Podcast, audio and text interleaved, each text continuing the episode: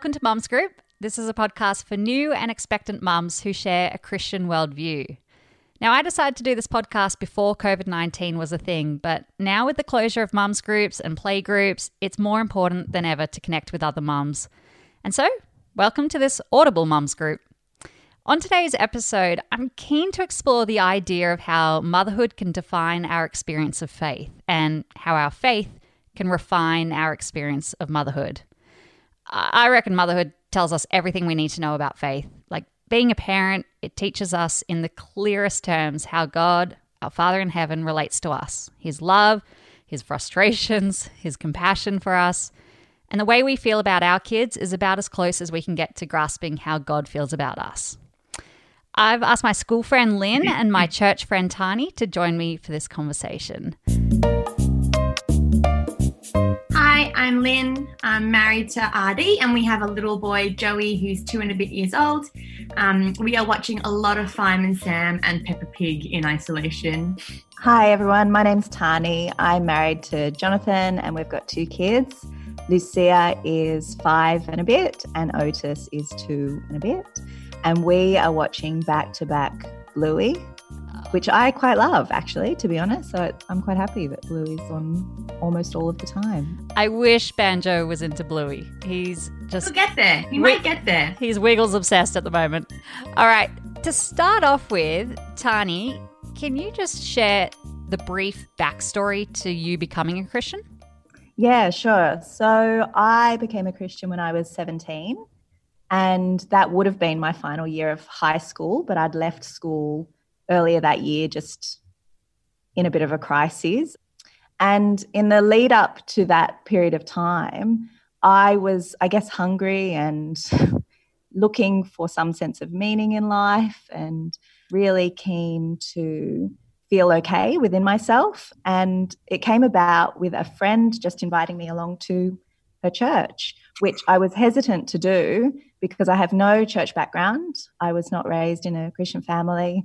So I thought Christians were okay people. It just wasn't for me. Um, but I agreed to go along anyhow because I had this sense of surely things mean something. I'd had some loss in my life. I had quite a lot of loss in my early life. And I was raised by a single mum. So I had lots of unresolved hurts and lots of issues. And it all kind of culminated in hearing the gospel and getting this sense that I was fully known by God and fully loved. And I didn't know that's what Christianity was about before I heard what I heard. And I became a Christian like on the day that she invited me to her church. So, having never been to church really ever before, I just became a Christian on the spot and have never been the same since. Wow. I, I would love to do a full episode on just your testimony, Tani. But uh, Lynn, what's the sort of brief background to you becoming a Christian? My journey to faith was probably more slow burn. I um, grew up going to a Christian uh, school in Sydney, and I had um, so we had you know Christian studies classes. We learned about the Bible. We learned about who God was and who Jesus was, and I had a really dear friend who, for years and years, kept inviting me to go along to Sunday school or kids' church or youth group. Um, and I never really went um, until I decided I would go on a summer camp when I was about 14. So I knew a lot about the Bible, I knew a lot about Christianity.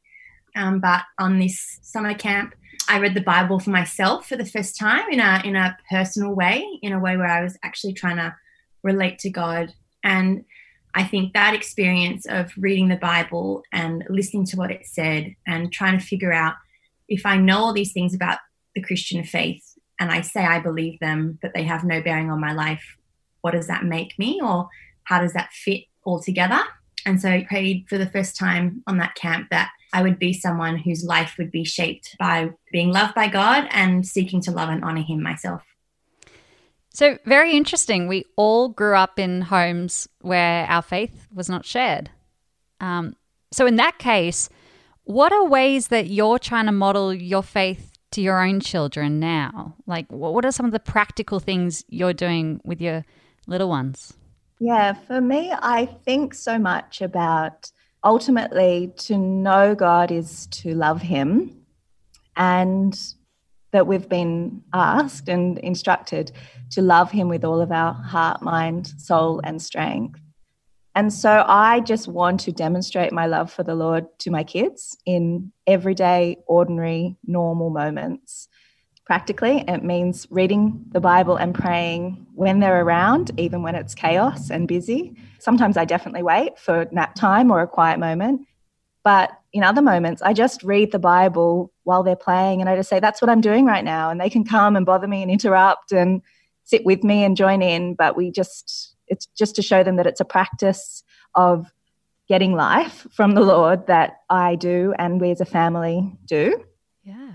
The same with worship and singing songs together. And we have family devotional time. And what does that look does like? yeah, it's just for a brief amount of time. It used to just be let's read the Bible together and um, pray and go to bed. But we now actually do worship too. We sing songs together while we pray, while we read the word. We have a bit of a discussion who was in that little story that we read from the kids' Bible that we might be reading.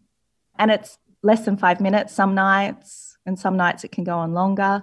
And we're just trying to make it a daily practice that we don't just have faith on a Sunday. We worship the Lord all every day and we love him and that's why we do this not because we have to but because we love him and to commune with him together as a family is one of the greatest joys of our day oh. and for you lynn i think similarly and you know we read the bible together toddler bible at the moment we do things like say a really simple grace before meals which recently joey started taking over so now he says grace, which sometimes, oh. you know, means that we might go on a bit of a tangent and involve some thanks to God for diggers or cement mixers or the like. But um, I think trying to anchor parts of your day with little routines that just remind your little ones that there's more to the everyday than what we necessarily experience and see in front of us. And we also say prayers before we go to bed. We try and listen to little kids uh, Christian songs throughout the day as well. I think partly as well for us, it's modeling to Joey how the gospel shapes our character and the way that we interact with each other. So things like not just asking him to say sorry when he does the wrong thing, but us saying sorry when we're short with each other or we're not patient or kind or that kind of thing. Just modeling how the gospel shapes our our being as well as our actions.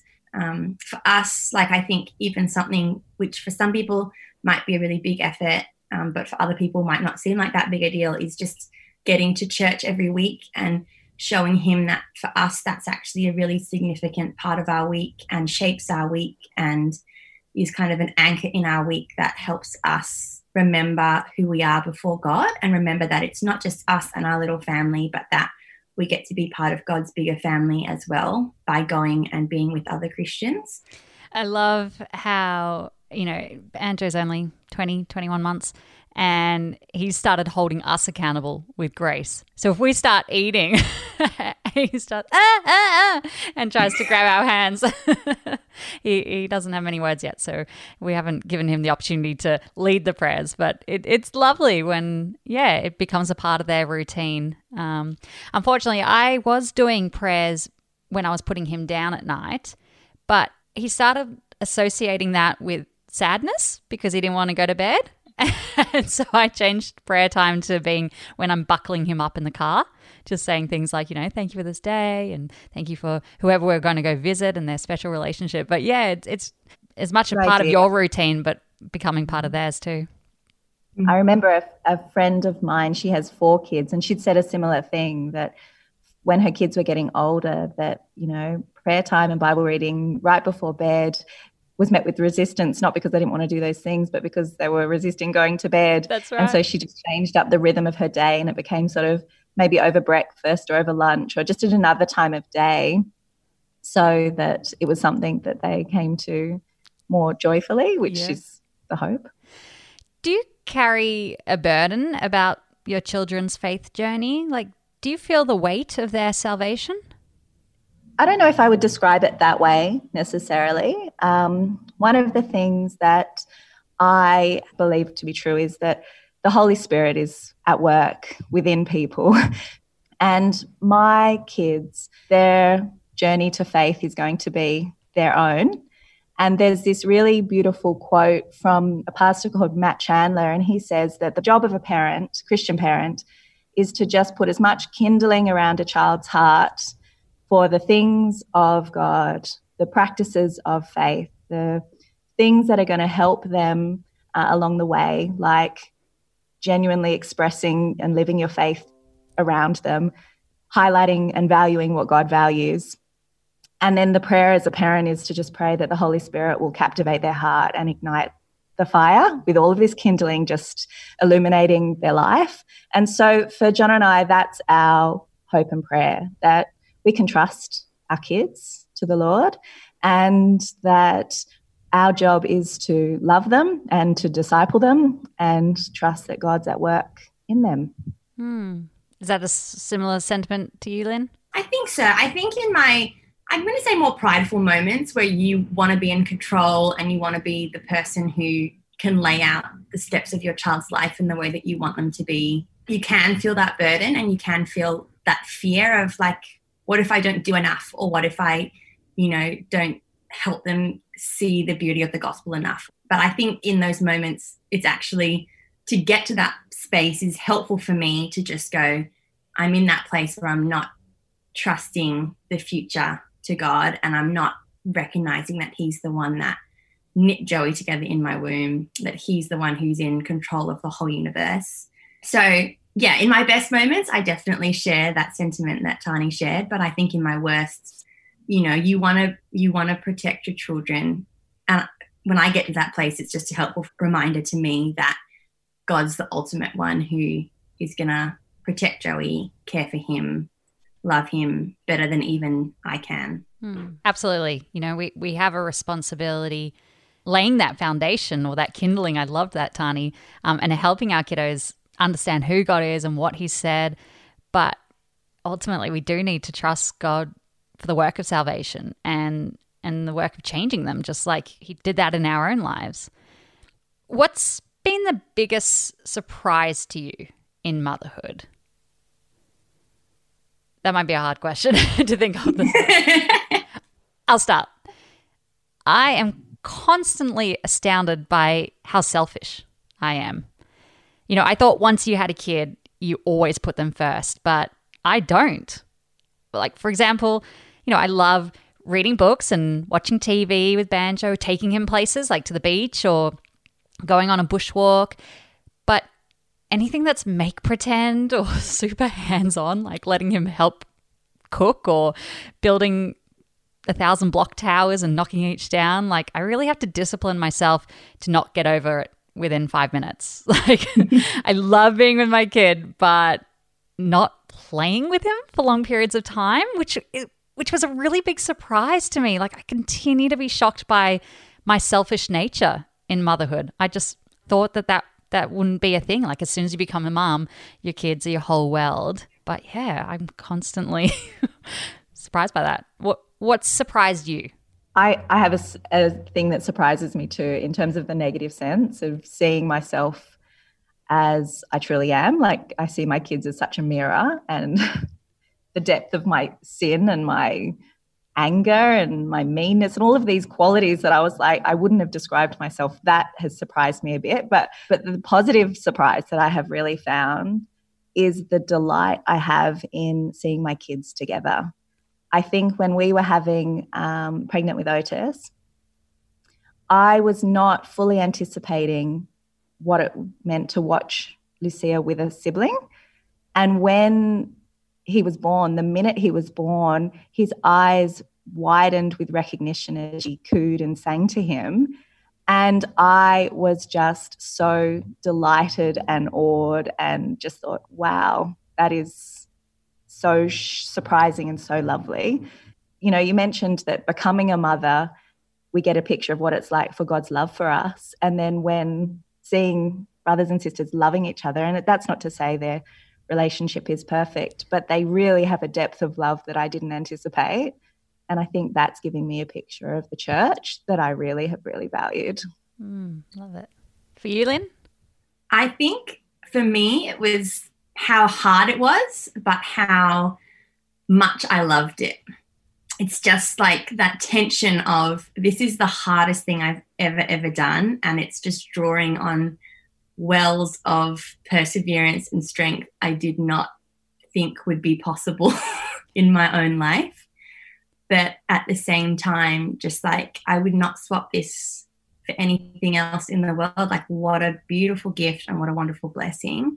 And I think living in that tension every day, it's just like, um, I kind of expected like maybe there'd be a hard day and then and you know a day that you loved like I don't know longer periods of time or something but I think I've just been surprised by the challenge of being a mum interplays kind of at every intersection with just the joy and gladness I have in being a mum.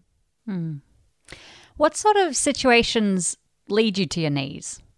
Like where you really uh, send up a lot of prayers.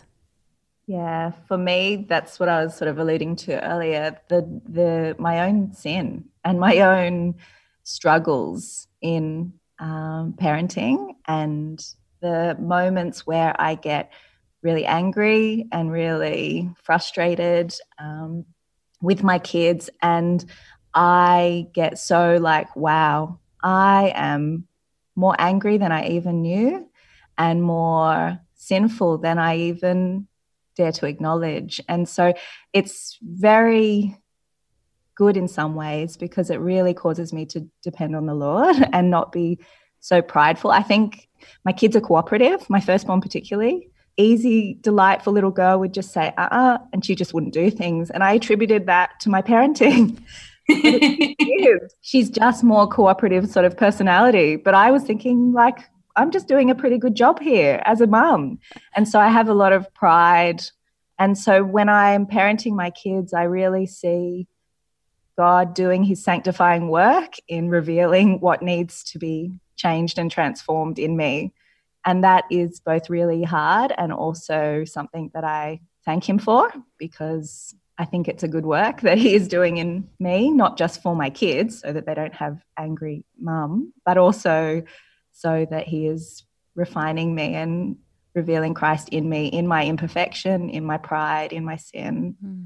I'm the opposite, Tani. I constantly feel like I'm doing a terrible job. Like the big picture stuff, great. You know, he's a happy boy, he's healthy, but I get so torn on how uninstinctive my approach to discipline is. I, I, just thought that would come really naturally, and I'm constantly unsure of how to handle situations like when he's hitting and biting and he doesn't understand why he can't have more chocolate or play with the drill like dad and you know like I'm constantly coming to God for those situations you know, for patience, for wisdom uh, about how to teach him what's acceptable and and to know what's age appropriate discipline because I just feel like I'm doing it terribly right now.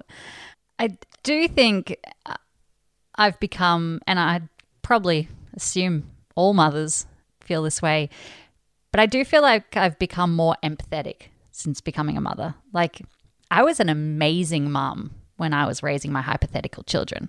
Like, I would internally judge parents when their kids were having a meltdown in the shopping center. And now the shoe is on the other foot, and I am knee deep in toddler parenting and find myself in many of the situations that I used to criticize. Um, just a couple of weeks ago, before we went into social distancing isolation, I was at the park and Banjo was hitting and trying to bite a kid who wouldn't let him play with his bike. And the mum of this other kid was so sweet. And she wasn't angry that Banjo had just, you know, smacked her son on the face. she just said to me, hang in there. You know, he'll grow and he'll learn. And I asked him when, and he said probably when he's about four. I'm like, that's a long time away. Uh, but, but I'm really hoping that I continue to become more like that mum, you know, who doesn't judge, who understands the complexities behind every situation and can just offer understanding and kindness. And that's something that I didn't do before I was a parent. And now I understand a bit more. And admittedly, I'm not perfect, like, but empathy is a skill and there's a whole lot of practicing in parenthood. so lots of opportunities to, to refine. But uh, are there other ways that you think or you can see how God has grown you in your faith, your understanding of who He is, um, or or His character, and and becoming more like that since becoming a mum? I think for me, the the big character trait that He's really grown is humility. Like I think we really put a burden on ourselves when we expect a lot of what we're capable of and don't realize how much that God's the one that's at work in our lives and in our families.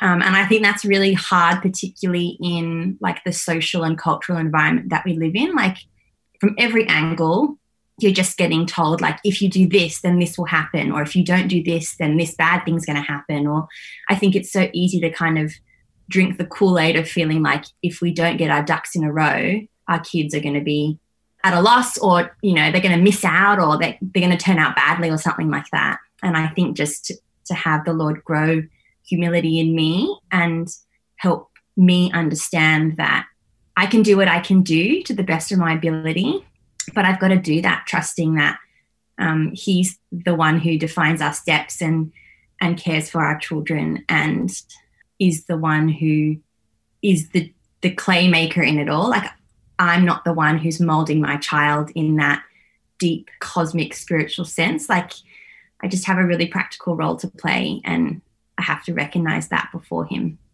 And I would say a similar a similar thing because even though in parenting one of my big struggles is to feel like yeah, I am doing okay. That wasn't how my parenting experience started.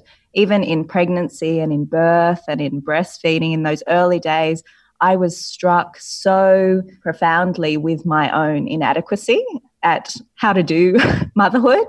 And that was partly because of a difficult birth and difficulties breastfeeding. And I think it was a time where I was suddenly so aware of my inadequacies in a way that I'd never anticipated and was not prepared for and rattled my husband when I'm like, I just don't think I'm cut out for this. I don't think I know how to do this. And it really shook us both. But it was an interesting time because I was reminded that I leaned to self sufficiency in so much of my life. And suddenly I was in a thing where you can't just kind of fumble your way through, fake it, you know, make it seem like you know what you're doing. You it's all laid bare. You're so vulnerable and you're just like, I can't my baby actually needs to be fed. I can't just like pretend that I know how to do this. And so it was a really interesting time to really meditate on the sufficiency of God, that He is enough. And since then, I've, I've read this great book, and it's like a series of essays called Mum Enough. And there's a lot of sort of competition around motherhood potentially, around how good are your children and what does that mean about you as their mother? And this article is saying that ultimately, as a Christian, we need to acknowledge that we aren't enough, that we aren't mum enough, but God is God enough. And so when He is God enough in our life, then we are okay. That it's okay that we're insufficient. It's okay that we lose it at our kids and um, struggle with our pride and make choices that are not good because He can redeem even our brokenness. And in fact, that's the only thing that He can redeem because it's all we've got to offer. so um, that's been a really ongoing thing to know of my self sufficiency is not something to applaud, it's something to submit to God in prayer and say, You are God enough, and I'm grateful for that. Mm. Uh, for maybe expectant mums who are really involved in their church and uh, you know committed to this Bible study and this ministry, what are some things that they should be prepared for? As in, like, what were the stumbling blocks that you faced in that first year of motherhood, the, the challenges in nurturing or expressing your faith? I think for some women, it's easy to kind of fall into this pattern where you feel like the strength of your faith is intrinsically linked to your practical capacity or competency. So to go, I lead a Bible study and I serve at church in these three ways, and they're really clear and obvious, and my role is really defined. And I know that I've seen success in my ministry when I see these things um, and I can replicate that, or you know, even little things like I get up every morning at the same time and I do my devotion and quiet time and I do that for half an hour or 45 minutes and that's the real wellspring of how I, you know, stoke my faith. And then to kind of get thrown into motherhood where all those structures and routines definitely at least for a time might just get thrown out the window because you're just learning how to keep your baby alive. I think that can be really challenging and shake the kind of faith foundation if you're if you've kind of fallen into that pattern of you know feeling like this is how i know that my faith is healthy and strong and vibrant. But yeah i mean as we've said even if you are someone who that is the case for and you find yourself struggling with what your faith identity is when you have your baby you know just return to scripture and look at the promises that god holds out. You know you'll just see that who we are is weak and vulnerable and imperfect and god knows that already. Um, he wasn't looking at your ministry or the way that you served and counting that as righteousness to you. You know, he was looking at your heart and your humility before him. And that doesn't change when you have a kid. Um, if anything, um, you know, that just gets highlighted more. So I think if you're someone who has fallen into the unspoken, maybe even unconscious pattern of feeling like the strength of your faith is being defined by how active you are in church life or um, public service to the Lord, you might have a bit of a struggle when you first have your little one. Um, but the Lord will use that. So, you know, don't stress. Yeah, and that and that season will pass as well. You know, mm. I, I actually went the other way around when Banjo was first born. For the first maybe six to eight months, I think, we were able to lead two alpha studies uh, because he was at that age where he could sleep anywhere. So we literally just brought the change mat and put that next to the group and he'd sleep there. And then for the second study, uh, he was moving. So we'd strap him into the pram and go for a little walk around the church and then he'd sleep for that one. But now we're not able to be at a Bible study um, physically because he is a lot more picky and fussy about sleeping in his cot and his whole nighttime routine. And I do feel the disconnect. I'm not good, you know, with full time work. I can't read anything at the moment. My head hits that pillow and I'm asleep within 10 seconds.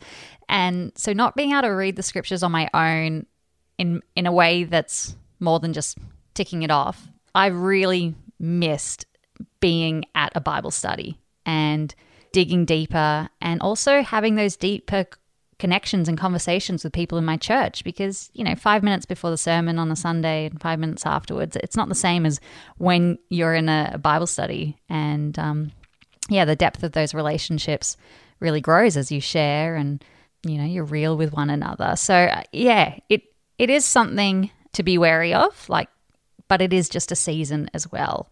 And now that he's a bit bigger, I'm not breastfeeding anymore.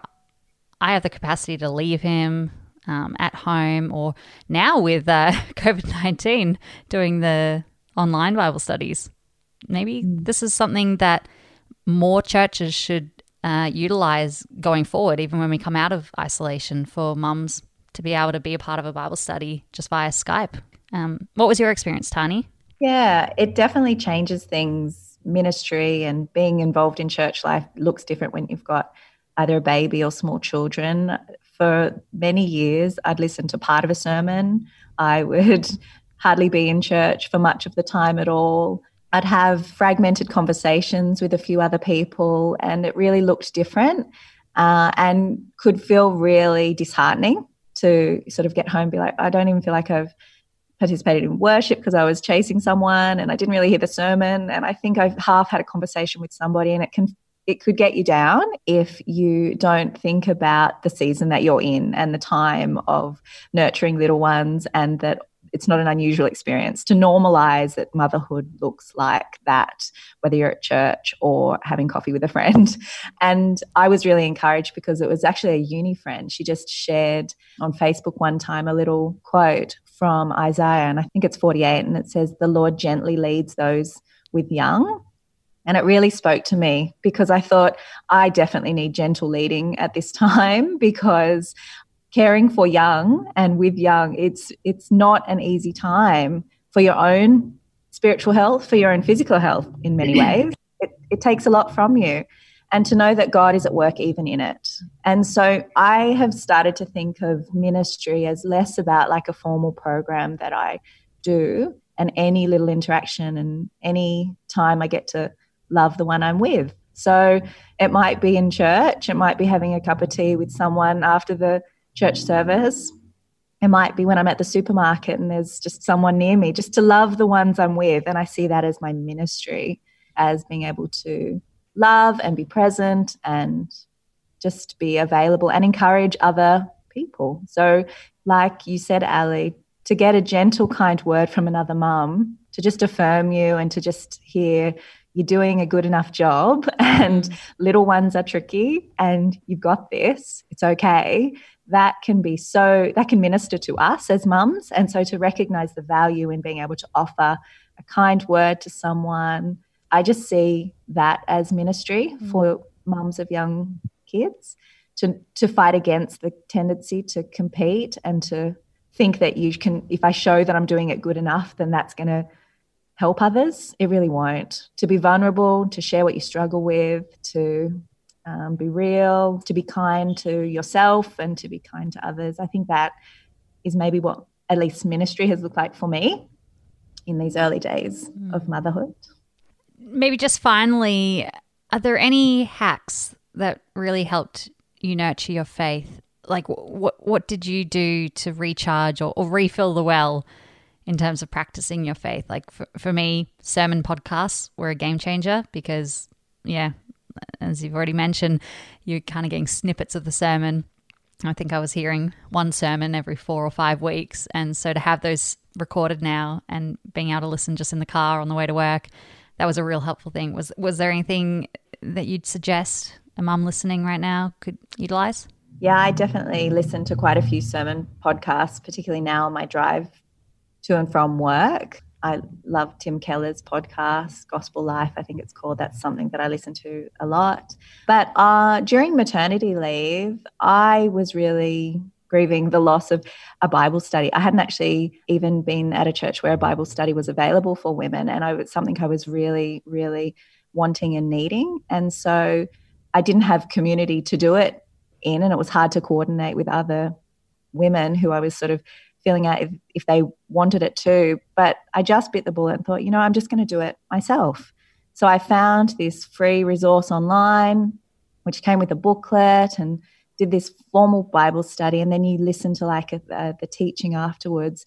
And it was the most rewarding time for me um, in terms of my growth and understanding of the Bible. And I've continued to do some of the Bible studies that the author put out. Her name is Jen Wilkin, and I she has a lot of resources that are free and online, and other ones that you can pay for. And even she would say this is good to do in community. But I thought if I can't do it in community at the moment, that's okay. I'll do it on my own and then I'll just talk to people about my reignited enthusiasm for the Bible and for the word. And and it was something that while I was on maternity leave and I've continued to do it, I just it might not be an everyday thing. It might be once a week. I just sit down and on a Saturday morning when Jono's home with the kids or during one of the nap times or it's good to be able to find something that does feed you for for different people, it's going to be different things. And I listen to worship music a lot, and you know, it might be while I'm washing the dishes or you know, whatever. So, oh, I'm the same. It's just, having worship music on in the house. It just seeps into your soul. It's yeah. Thank you very much, Bethel YouTube. I think uh, we've contributed maybe a million of the views to their channel. um, what for you, Lynn? I think for me, something that I found really helpful in the early days where I wasn't able to hold a lot in my mind was just to try to memorize little chunks of scripture, focusing on, you know, two or three verses. I think for me, that really helped me have God's word in my mind, even though I felt like I just didn't have the capacity energy wise or physically to do a Bible study in the day when I was just trying to figure out left from right with the newborn, to just have God's word ringing in my ears. Yeah, I think that's a, a good reminder just to lower the expectations of your um, mental capacity to take in, you know, some heavy scriptures, you know, to do a really in depth Bible study because, I don't know, baby brain is something. it's, grounded in some truth. I really um, tapped into short devotions where it was literally one verse and a paragraph of commentary about that one verse. And that was about all I could absorb at that time. But that was able to sink in a lot more than if I tried to, yeah, just read through a book of the Bible on my own without anyone to kind of dialogue off. Uh, so, yeah, maybe, well, everyone's like going to be so different. The daily scripture from, I can't even think of what the app is, but is it YouVersion? You version, yeah. Version that daily scripture can sometimes just be that anchor point if you're thinking, where do I find a resource and what can I find?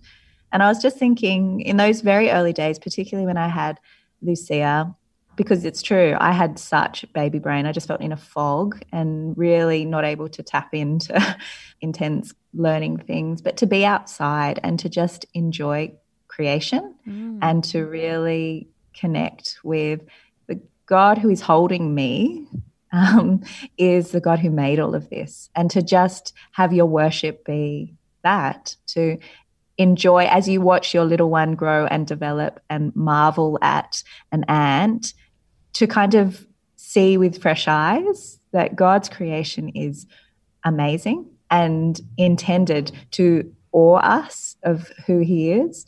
And so that's been such a lovely gift of having little ones to just see through their eyes the wonder of creation. And I love that God gives us that gift, and not just Christians. Anyone can, you know, marvel at God's creation and get a, a little insight into how big He is and how vast He is. And and if that doesn't cause you to worship, then you know I'm not sure what what would. So um, that's just a, some another thing. If you can't sort of switch onto reading anything, go outside and feel something. Yes. Well, one thing that my husband always reminds me is that our son is not really our own. Like he's given to us for a short time, during which we're his guardians, you know, his teachers, his mentors, his pastors, but he is not in the end going to be our dependent child forever. His life belongs to him and to God. And I find that both really challenging and consoling to realize. Uh, the challenge is obvious.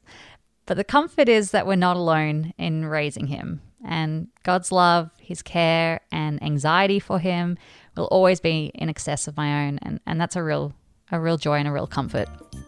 Guys, thank you so much for joining me. I hope this was an encouraging conversation. If you're keen to connect further, join us on Facebook. Just search Mums Group Pod, short for podcast. And if you think it would be of interest to someone you know, please share this episode with them. Uh, if you've got time, would love you to uh, give us a five star rating. It just helps other people find the podcast or a review. Uh, but until next time, bye.